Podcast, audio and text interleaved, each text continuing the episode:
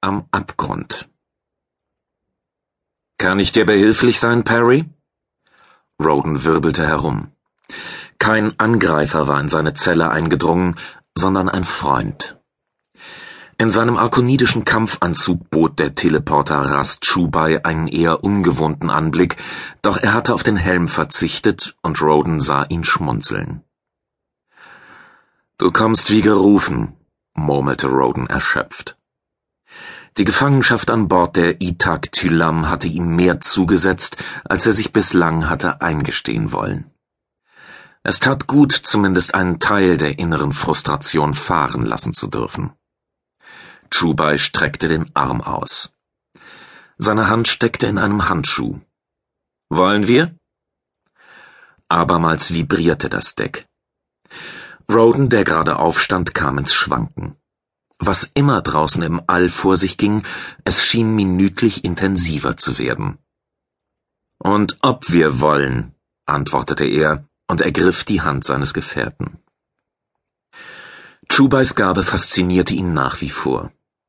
Trotz allem, was in den vergangenen Wochen und Monaten geschehen und ans Licht gekommen war, staunte er mitunter über die Wendungen, die sein Leben und die Existenz der gesamten Menschheit seit dem schicksalhaften Mondflug der Stardust genommen hatten.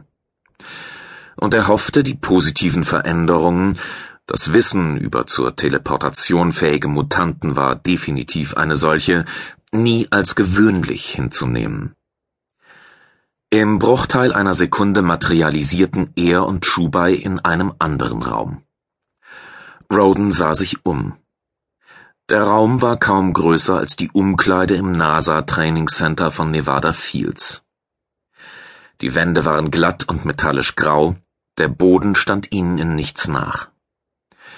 Mehrere Konsolen und Interfaces waren in die Wände eingelassen. Roden sah blinkende Anzeigen, erhellte Holographiken. Die Luft roch ein wenig nach Rauch, und das Licht, das die Leuchtkörper von der Decke verströmten, flackerte bei jeder Erschütterung des Schiffes. Letzteres schien die anderen Anwesenden nicht sonderlich zu stören. Schaut mal, wen ich gefunden habe, sagte Chubai ein wenig keuchend. Die Anstrengung der Teleportation stand ihm ins Gesicht geschrieben. Tatjana Michalowna und Anne Sloan sahen auf, und ein erleichtertes Lächeln schlich sich auf ihre Züge. Michalowna stand nahe der Tür, die vermutlich aus dem kleinen Raum auf den Korridor führte. Sie war geschlossen. Die russische Telepathin wirkte hochkonzentriert. Schweißtropfen glänzten auf ihrer Stirn, und ihren Wangen fehlte es deutlich an Farbe. Sie horcht, vermutete Roden. Die Mutantin hielt Wache, indem sie sich mental auf den Korridor fokussierte. Obwohl Roden unendlich erleichtert war, sie lebend wiederzusehen, nickte er nur. Er wollte sie nicht stören. Crest saß in einer Ecke und arbeitete an einer Konsole. Er drehte sich nicht um. Roden trat zunächst zu Anne Sloan. Die sonst so lebensfrohe US-Amerikanerin wirkte wie ein Schatten ihrer selbst. Dunkle Ringe lagen unter ihren Augen, und es entging Roden nicht, wie nervös sie war.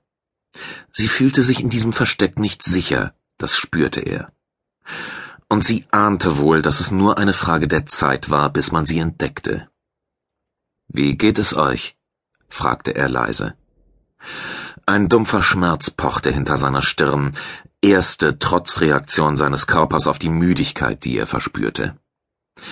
Aber er wusste, dass er ihr nicht nachgeben durfte. Nach der elendlangen Gefangenschaft sah es so aus, als könne er endlich wieder handeln.